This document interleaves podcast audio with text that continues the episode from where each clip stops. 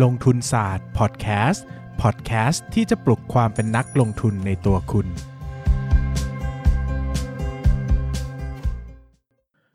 สวัสดีครับ ยินดีต้อนรับเข้าสู่รายการลงทุนศาสตร์พอดแคสต์รายการที่จะชวนทุกคนพัฒนาความรู้ด้านการเงินและการลงทุนไปด้วยกัน วันนี้นะครับก็กลับมาพบกันอีกครั้งกับช่วงประสบการณ์ ของผมนะฮะพูดชื่อทีไรแล้วรู้สึกสยิวกิ้วทุกทีนะครับก็เป็นประสบการณ์การลงทุนนะครับ ระหว่างที่ก่อนจะเข้านะครับ เหมือนเดิมเราก็ต้องโฆษณาขายหนังสือก่อนนะครับ ก็คือหนังสือ Money Lecture เรียนหนึ่งครั้งใช้ทั้งชีวิตนะครับ ใครที่สนใจวางแผนการเงินตั้งแต่เริ่มต้นนะฮะหนังสือเล่มนี้ก็ ตอบโจทย์มากนะครับ เพราะว่าสอนโดยละเอียดเลยนะครับ ว่าจะวางแผนอะไรยังไงบ้างนะครับ เดี๋ยวมีคนขอเข้ามานะ อันนี้ผมไม่ได้ขิงเองนะ มีคนอยากให้รีวิวโดยละเอียดทั้งเล่มนะครับเดี๋ยวผมขอจัดสักตอนรีวิวให้ฟังแล้วกันนะครับเพราะคิดว่าเผื่อจะเป็นประโยชน์สำหรับคนที่ตัดสินใจด้วยนะครับมา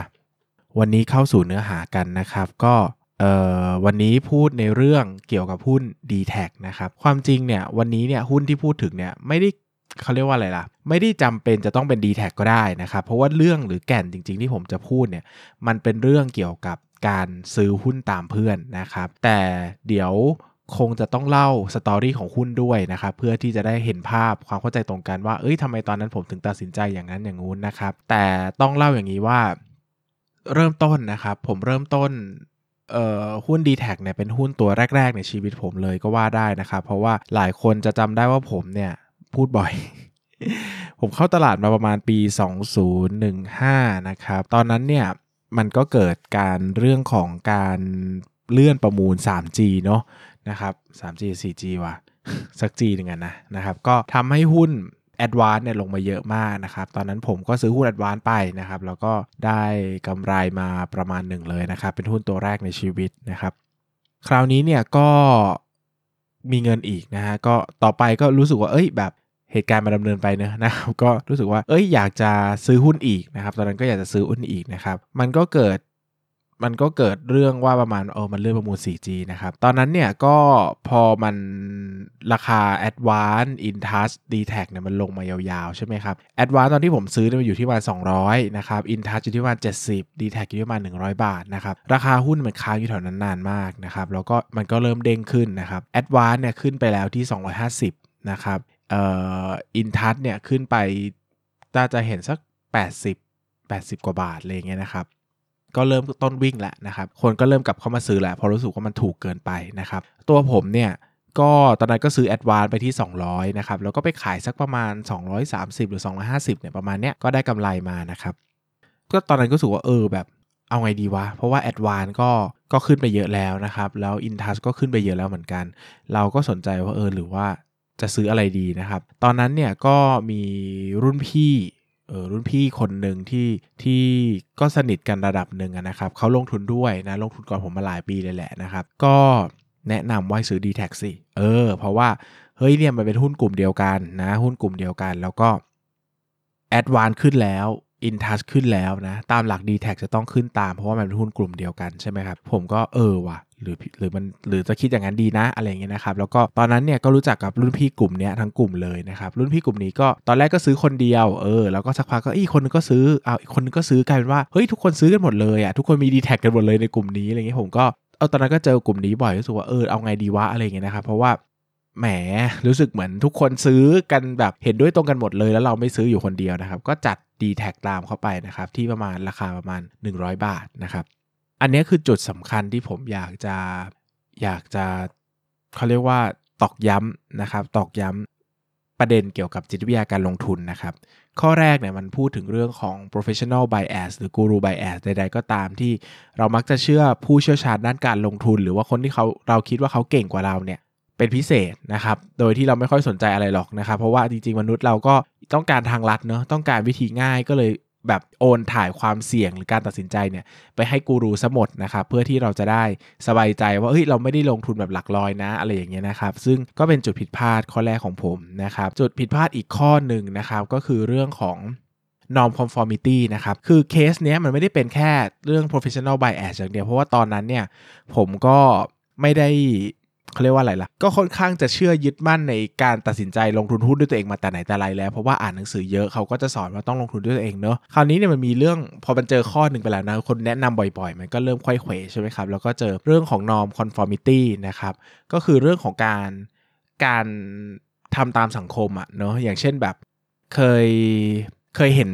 รายการตลกไหมครับทุกซิทคอมอย่างเงี้ยเวลาที่เขาจะเล่นฉากตลกใดๆใช่ไหมแล้วเขาก็จะมีฉากตลกปุ๊บเขาก็จะมีเสียงหัวเราะนำมาก่อนนะครับซึ่งเสียงหัวเราะเนี้ยมันก็จะเป็นตามหลัก norm conformity นี่แหละก็คือเหมือนว่าให้เราทำอะไรตามตามกลุ่มตามสังคมอะไรอย่างเงี้ยนะครับซึ่ง มันก็จะเป็นจิตวิทยาของคนทั่วไปหรือสิ่งมีชีวิตทั่วไปเลยนะว่า ถ้าเราทำอะไรตามสังคมแล้วเราจะสบายใจเออถึงแม้ว่าเราจะเจ๊งตามคนอื่นอะ่ะเราก็จะสบายใจว่าอย่างน้อยก็มีเพื่อนเจ๊งเป็นเพื่อนอะไรอย่างเงี้ยนะครับอันนี้มันก็เป็นเรื่องของ norm conformity เนะคราวนี้เนี่ยก็กลายเป็นว่า พอเกิดขึ้นเนี่ยเจอกลุ่มคนที่เขาซื้อกันตลอดเนี่ยนะครับผมก็อะซื้อตามนะครับเพราะว่าเจอทั้งเรื่องกูรูไบแอสนะครับหรือว่า เรื่องของ non-conformity ด้วยนะครับ ก็ซื้อไปนะครับ ซึ่งหลายคนในยุคนั้นก็จะทราบว่า d t แทมันก็ไม่ได้มันก็ไม่ได้ดีนักนะครับ ก็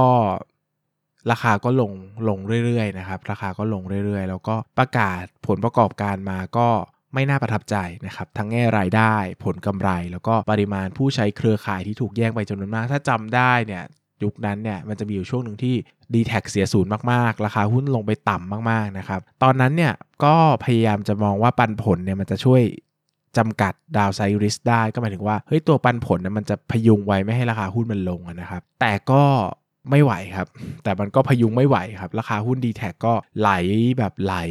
ไหลสุดๆเลยนะครับ ก็ตอนนั้นเรียกว่าโชคดี เพราะว่ายอมรับยอมรับว่าผิดนะครับ รู้ตัวเลยว่าผิด เพราะว่า ไม่ได้ไม่ได้ประเมินมูลค่าอะไรขนาดนั้นกับกับตัว d t แทตั้งแต่ต้นเลยนะครับ ไม่มีเป้าราคาด้วยซ้ำว่าจะไปที่ไหนนะครับ รู้ตัวเลยว่าผิดนะครับ แล้วก็ถือไว้สักพักหนึ่งก็รู้สึกว่าเออมันไม่ไหวแล้วว่ะนะครับ ก็ยอมรับนะครับ ก็ขายไปที่ราคา 80 บาทนะครับขาดทุนไป 20%เนาะหลายคนรู้สึกว่า โอ้โห 20%เองนะครับ แต่ตอนนั้นเนี่ยผมถือหุ้นเนี้ยประมาณ5 0 0แสนบาทนะครับถ้าจะไม่ผิดหรือ 1 ล้านไม่รู้ประมาณเนี้ยก็คือเป็นการขาดทุนหลักแสนครั้งแรกในชีวิตเลย ซึ่งเป็นตัวแรกตัวนี้ที่คือก็คือจำนะคือจำเยอะมาก เพราะว่าเป็นการขาดทุนที่เยอะมากนะครับเพราะว่าตอนนั้นอะเราคิดว่ามันเป็นหุ้นใหญ่อะมันมันมันไม่น่าจะลงได้เยอะนะครับซึ่งถ้าใครจำได้ว่าโอ้โหถ้าถือต่อนี้ลงได้อีกเยอะมากนะครับตอนนั้นดีแท็กไหลไปเท่าไหร่เท่าไหร่เท่าไหร่ก็ไม่รู้คือราคาถูกมากนะครับถ้าจะไม่ผิดจะลงถึง 40 ด้วยซ้ำนะครับก็ก็เป็นการตัดสินใจที่ดีนะครับแล้ว ก็สอนผมนะ อันนี้จริงๆก็คือสอนผมว่า เออ คือเราต้อง เราต้องยึดมั่นในหลักการจริง ๆ นั่นแหละนะครับ เพราะว่าถ้าเรามัวแต่